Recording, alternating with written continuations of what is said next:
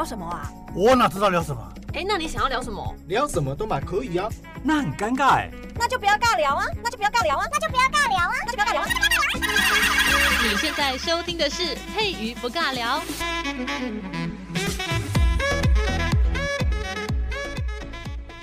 Hello，这里是佩不尬聊，我是佩瑜。今天在节目当中呢，要来讲一讲所谓的三姑六婆到底是哪三姑哪六婆。我们这么直接的切入主题，相信大家有点猝不及防，对不对？三姑六婆其实就是讲爱搬弄是非的妇女，但我也觉得很奇怪，为什么搬弄是非的一定是妇女呢？以前真的好像对女生有非常非常非常大的误会哈。这个搬弄是非，有时候男生也蛮会搬弄是非的啊。哦，有些渣男啊，这个讲到渣男心就痛哈。所以呢，我们今天还是聊点开心的事情，我们来说文解字一下。那其实，在不行，我还是很想要讲哈。三姑六婆呢，为什么不能讲说什么三丈六公哈？因为姑嘛，姑姑的姑，那姑丈就是先生，所以我们就把姑换成丈，然后那个婆的另外一个相对应的名词就是公公，所以婆婆公公，那我们就把它变成三丈六公，这样行吗？我今天好像会不会录一录就变成造口业，这太不好意思了。我们今天要讲到这个三姑六婆，其实很多一些小渣女们，她可能也是三姑六婆的特性。我们在成语里面非常呃，虽然讲到三姑六婆，她是说爱搬弄是非的妇女。讲到妇女，就好像觉得她是应该是结过婚的才叫妇女，对不对？没有结过婚的叫做诶，也不对啊，未婚女性哈，未婚妇女，妇好像。就感觉应该是结过婚的名词，其实我没有去说文解字，诶，说不定有些朋友们知道说没有啊，父就是指年长的意思啊，并没有讲说他一定要结过婚，maybe 啦，对不起，我国文造诣太低了，需要大家来帮我补足一下我的这个程度哈。那讲到这个女生啊，搬弄是非的女生哦，三姑六婆，你不知道大家有没有遇过一种人哈，就是你可能跟她说心事。然后说一说之后呢，你就在另外一个地方，另外你不认识的人，从他们的嘴巴里面听到你的故事，你就会觉得很好奇。诶，不对啊，我只跟 A 女讲过这件事情啊，怎么跑到 B 男的嘴巴里面讲这句话？那肯定就是 A 女嚼舌根，好，就是把你的你的一些心里话，你找他吐苦水，然后呢，他就到处到处去散播一下。哦，我跟你说，我个朋友啊，如何如何。老实说，你听到这种事情，真的是会俩公到一个不行。我就明明只有跟 A 女讲，为什么 A 女？要讲出去呢？她明明知道我这件事情对我来说是非常重要，或是非常隐私、非常私密的事情。没办法，有些人就是有三姑六婆的特性哦，他没有办法控制自己的嘴巴，他就是觉得啊，就讲出去了。然后讲出去的时候还没有自觉，等到别人再回溯回来说：“哎、你写的公杀小这样。”生气的时候这样跟他讲，然后他还发现哦，对哦，我不能讲哎哈，没办法，这个就是造口业。好，我们再拉回来，今天要解释到底是哪三姑哪六婆。很多人都知道三姑六婆的本身的意思，但是并不知道他到底里面讲的那些人到底是谁啊？我们今天要来解释一下，就是三姑六婆呢。它是出自于元末明初一位非常著名的学者，叫做陶宗仪。然后他有写了一本著作，叫做《南村辍耕录》哈，这一本书。那三姑指的就是尼姑、道姑跟卦姑。卦姑是什么？卜卦的一些女性哈，卦姑。那另外那个六婆呢，指的就是牙婆，牙齿的牙，牙婆、媒婆，媒婆就结婚会用到的，这应该大家都非常的熟悉。媒婆、师婆，老师的师哦，师婆。还有钱婆，虔诚拜拜那个钱婆，药婆哈，就是吃药的那个药药婆，还有稳婆啊，稳婆就是负责在生产的时候呢，要帮你去接生那个稳婆。那我们再来详细的解释一下，那三姑六婆的来历跟他各自的职责范畴 哈，有没有觉得今天的节目突然间有点硬？没关系，这个大家比较喜欢硬的，我们就来硬的哈。好，那我们先来解释一下三姑的部分哦。尼姑啊，就是我们中国民间对女性佛教徒的俗称呐。那男生叫做僧僧侣嘛，那女生就叫尼姑。其实佛教教义当中并没有这个称谓哈，并没有特别讲说哦，女生就叫尼姑，并没有。其实比较正式，对于女性如果在佛教里面当教徒的话，我们是把它称作为比丘尼哦，指的呢就是已经有受了那个具足戒这种佛教戒律的女性的修行者。好好，发现大家有点听不懂什么叫做具足。戒，具就是工具的具，足就是脚的那个足，哈，足部的足，然后戒就是戒律的戒，哈，它其实是梵语翻过来的一个音哦，具足戒，它其实指的就是我们的佛教信众啊，在出家，然后加入那种僧团之后呢，啊，成为所谓的出家众之后呢，啊，女生可能就会成为比丘、比丘尼，那所应该受的一些戒律，哈，这些。应该说每个团体都会有他自己的一些规范。那如果你是出家的话，你是佛教信众的话呢，那你要成为比丘或者是比丘尼的时候呢，你就要遵守一些戒律。那这些戒律所指的就是所谓的波罗提木叉。好，这个有在修佛教的朋友们可能会比较熟悉。我们今天没有要讲特别的深入，所以我们就讲一下这个科目就好了。就是要发誓要遵守所谓的波罗提木叉，那也是成为我们僧团成员的一个先决条件。那比较一般的就是在家居士，就是可以依照自己的一个环境啊，或者是自我期待，我们可以去选择要不要遵守某一些戒律。但是如果你一旦成为所谓的出家众，好，这个就是在高一等的，你就必须要遵守非常完整的波罗提木叉。那波罗提木叉呢，我们就把它称为所谓的具足啊，就是刚才讲到的工具的具，这个手足的足哦，具足。那如果你接受了具足戒之后呢，你就能够正式的成为所谓的僧团的成员。那因为你要成为僧团的成员，你才能够成为比丘或者是比丘尼。OK，好，我们就先解释到这边。我怕等一下，等一下听到会直接 灵魂出窍，听不懂哈。好，我们讲到这个尼姑，所以我们三姑六婆的首先的第一个姑，好像在讲，好像在讲那个火锅的菇类哦，没有啦，不可以大不敬。好，讲到是尼姑这个部分。那如果你没有去受所谓的具足戒的女性的修行者，就是你还是想要成为这个呃僧徒，但是呢，你没有。去完全的接受所谓的剧组界的话，那但你还是修行者的话呢，你就称为所谓的沙弥尼。哦，所以我这个名字好可爱的哈，沙就是沙尘的沙，弥就是弥弥勒佛的弥，然后尼就是。刚刚才说的比丘尼的那个尼哈沙弥尼，那么其实，在东汉的时候啊，就已经有了女性佛教徒，不过那个时候呢，还没有尼姑这个称谓哦。那我们的时间呢，先稍微停留在东汉一下，跟大家另外拓展一下小知识哦。其实据了解啊，佛教在东汉时期呢，就已经有传入中国，大家应该听过白马寺吧？在读这个历史课本的时候，应该非常有形象哈。学术界其实普遍认为，东汉时期呢，在中国的西南地区还有东南地区就已经有出出现佛教形象的元素，但是呢，这些佛教形象的元素呢，大部分都是依附在所谓的摇钱树啦、魂瓶啊，或者建筑这些装饰图案跟部件。那么比较独立，能够去体现所谓宗教信仰意义的这个佛像哈，佛像哦，它是要到十六国时期呢才有出现。好，我们刚刚讲到一个摇钱树，大家想说摇钱树是不是摇摇就会有钱掉下来呢？嗯。这个其实跟大家想象的有点落差。摇钱树呢，它其实指的是中国的这个墓葬当中有一种长得很像树的名器。什么叫冥器？冥不是那个西南固陶那个冥哈，不是幽冥的冥哦。冥呢是明天的冥，冥器。那冥器的意思就是陪葬品。摇钱树其实是一种陪葬品，各位，你不要买个什么摇钱树，呃，也也不是说不现在不能买啊。它现在形象转换很多，但基本上呢，其实摇钱树它指的是我们中国这个墓葬当中一种。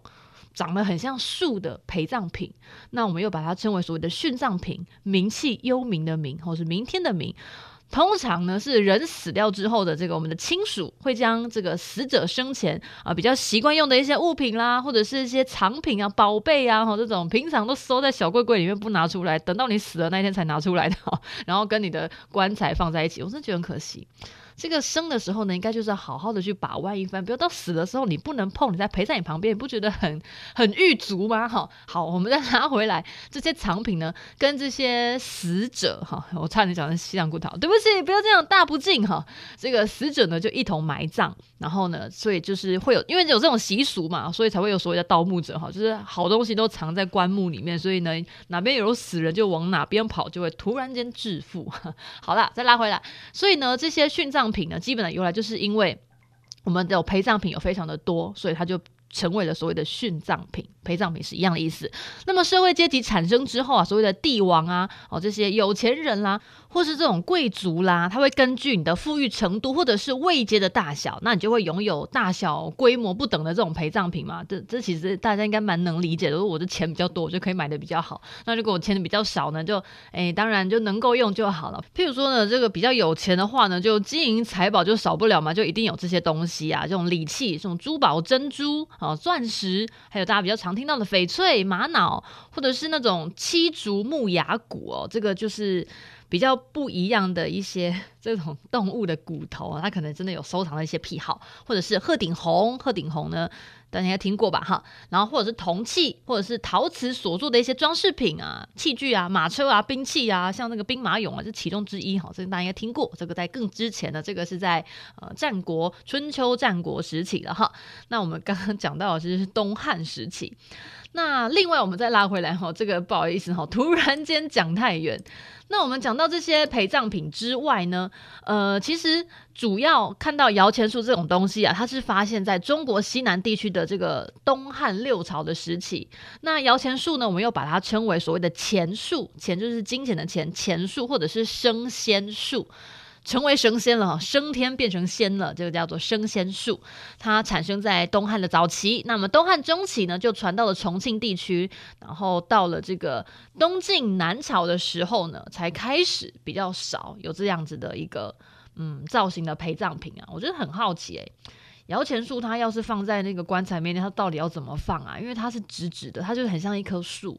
如果你放倒的话，它那个叶子的部分可能就会压到啊。大家如果有空的话，可以去 Google 一下摇钱树，长得真的蛮漂亮的。如果你不讲它是陪葬品的话，你真的很想把它摆在客厅哦，就觉得好漂亮哦。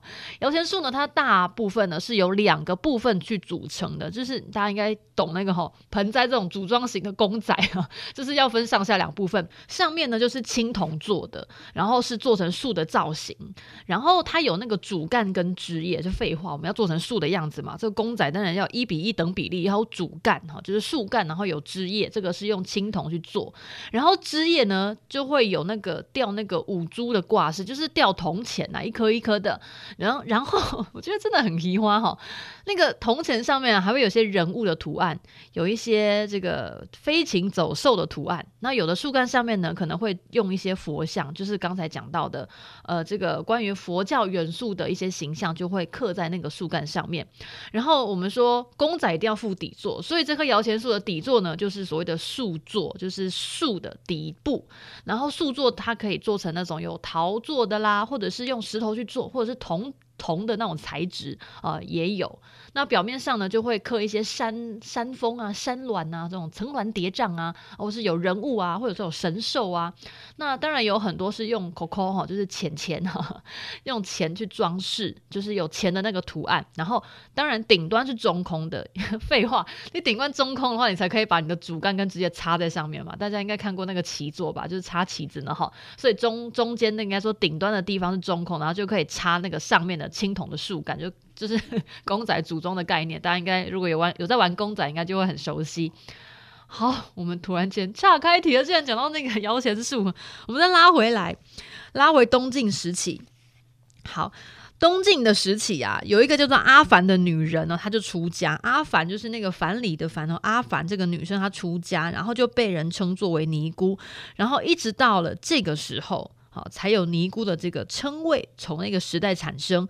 那再来，我刚刚讲说有尼姑，三姑是尼姑，然后还有看看哦，有尼姑、道姑跟卦姑嘛。那我们再讲一下道姑。那什么是道姑呢？道姑其实就是女道士。我们说这个呃儒，这叫什么？儒道士三教，儒就儒家嘛，道就道教道家。然后是就是佛家嘛，哈，OK，好拉回来。突然间看到布袋戏，就脑袋突然间出现了布袋戏里面的三教先天，不知道大家有没有跟我一样都在看布袋戏哈？好，拉回来，这个道姑呢就是女道士，然后卦姑呢想到卦，好，这个卜卦的，那就当然知道，就一定是以卜卦以算命为主的女人啦。所以呢，就是简单带过哈。那么其实古代社会啊是一个男权社会，所以如果你按照传统的观念，女人应该是关在家里面啊，那怎么会跑出来呢？跑出来帮人家卜卦，跑出来。当人家帮人家做道士，这样觉得好奇怪，对不对？那因为女人就是在那个时代应该要足不出户，我们要谨守妇道。这个大门不出，二门不迈，关在自己的小闺房里面哈，就很像那个之前讲到的游园惊梦哈。我们难得出去玩，也就只是逛逛自己家的后花园，真的是有够可怜的，好可怜。我现在不行，这样整个关不住。就算疫情现在爆发，我还是很想出去玩。嗯，这种是不是恐怖言论发表？不行啦，大家还是要注意这个安全距离哈，还是要赶快去打第三剂，然后把自己的安全保护好，保护自己，保护他人，拱手不握手，勤洗手，要多喷酒精。突然间变成变成防疫宣导大史。好吧，那个年代的女人就是因为都被关在家里面，那么但是尼姑跟道姑他们是出家修行的人呐、啊，那么这个卦姑又是行走江湖哦，所以老实说，这三类女性。会被人家觉得很异类，会觉得很奇怪。基本上我们这种传统社会啊，女人就是应该关在家里面啊。你这个好好的女人不做，你跑去做尼姑，跑去道观，跑去做道姑。然后还有一种就是天生就是有跟这个灵魂有感应，可能跟另外一个世界有感应哦。她非常的会卜卦，非常的会占星，是像我们的唐老师、唐大师一样，然后就跑出来行走江湖，然后也就是没有关在家里面。呃，现在这个时代应该是关在家里面做 YouTuber 还不错哈。但是呢。那个年代的女人竟然跑出来抛头露面，而且还帮人家卜卦，像这个卦姑就是会到处的行走江湖。这个对一般的那个，应该说对那个年代的人来讲，真的是太异类，这太不可思议了哈。所以就会觉得，嗯，怎么会这个样子呢？听到这种怀疑词，会觉得好像有点负面？说哈，天哪，你们家的女儿做尼姑哦，哈，你们家的女儿是做道姑啊，你们家的妈妈已经很久没有回来，是做卦姑的哦。有没有觉得听起来好像这三类女性不仅被别人视作异类，而且呢，还可能会被人家闲言闲语，会觉得啊，你们家一定怪怪的。所以呢，女人都没有谨守妇道，待在家里面这样哈，可能就是会有一些 murmur 出来。那么到了这个宋代还有元代之后啊，因为市民阶层就慢慢的比较。兴起，那粗俗文化呢大行其道，其实也不能讲粗俗啦，就是比较底层的文化，就是会比较起来，比较小老百姓啊，比较这种底层的文化，我们不要说它粗俗，我们说它比较。简比较简单，比较没有那么高雅哈，比较低。哎，我觉得讲低就很奇怪，应该说比较市井一点点哈，跟我们的生活这个所谓的接地气哈，比较接地气。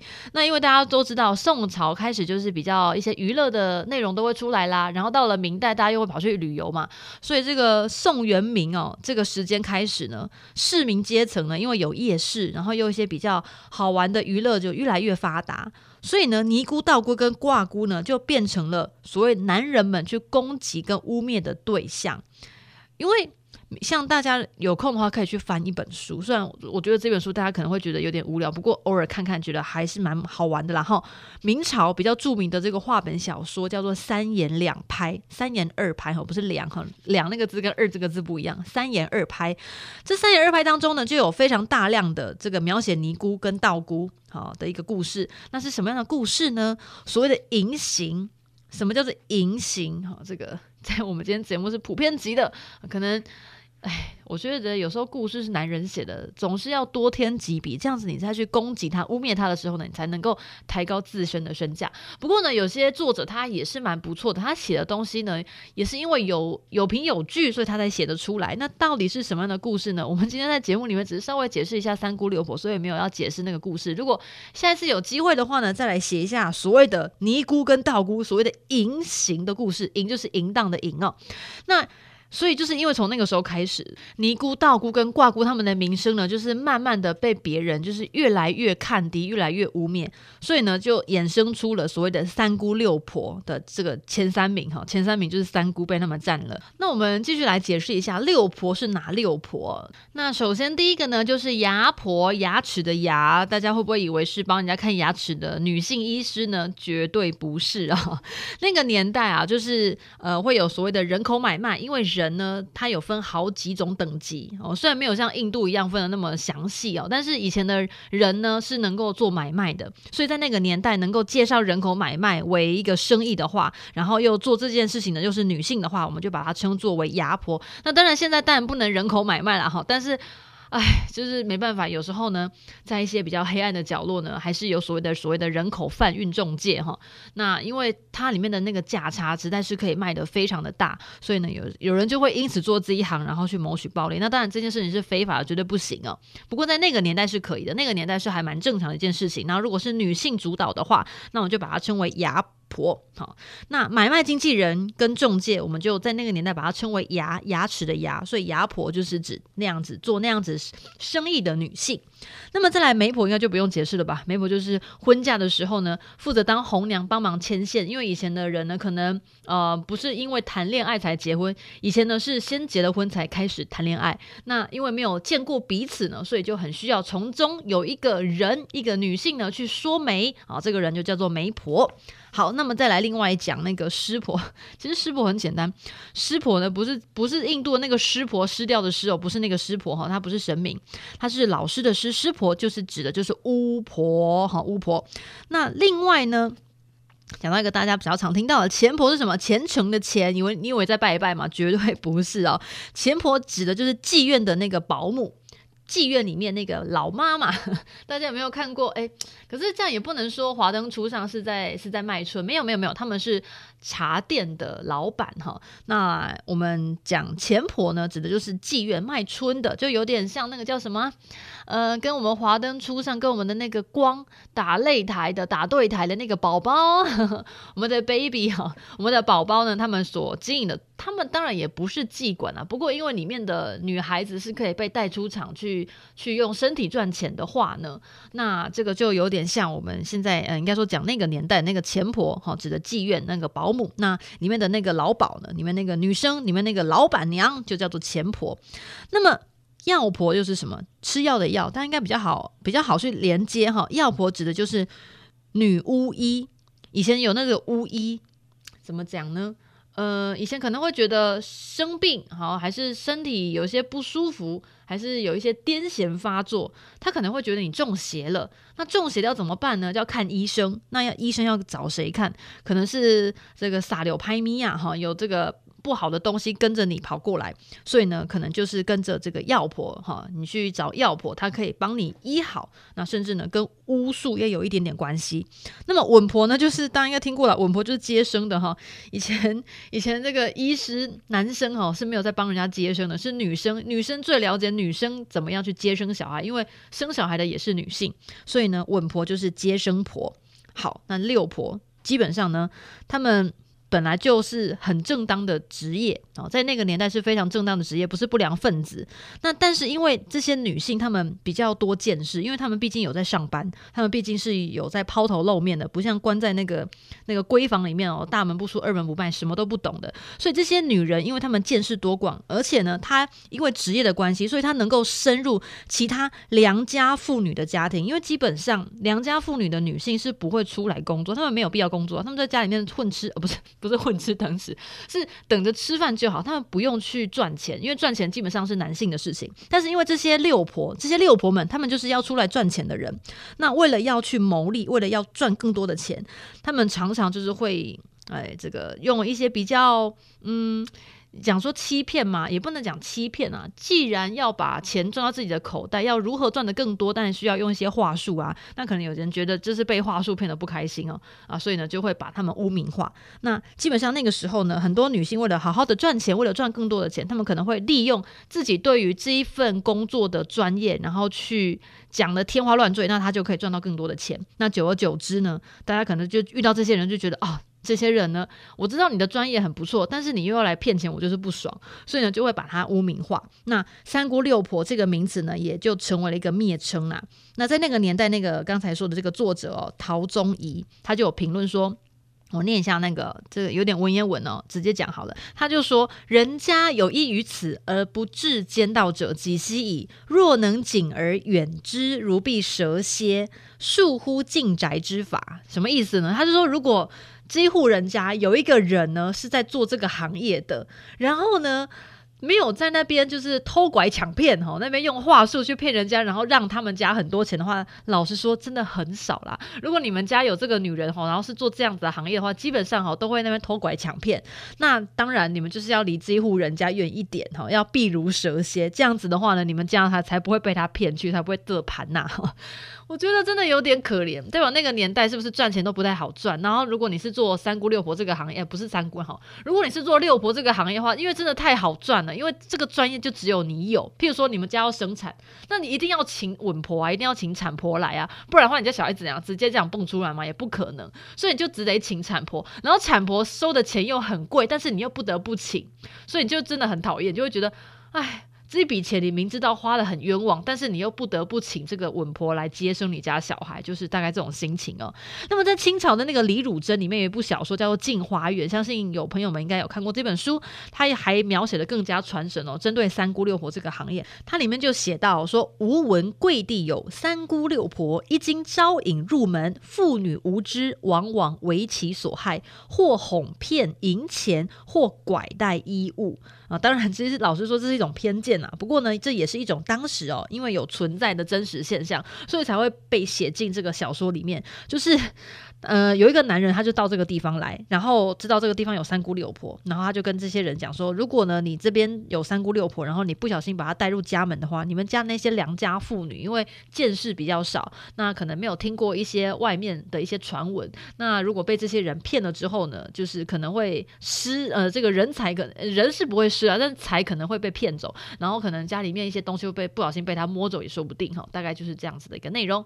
好，我们今天莫名的讲三姑六婆，竟然讲那么久，那我们今天就先到这里，拜喽。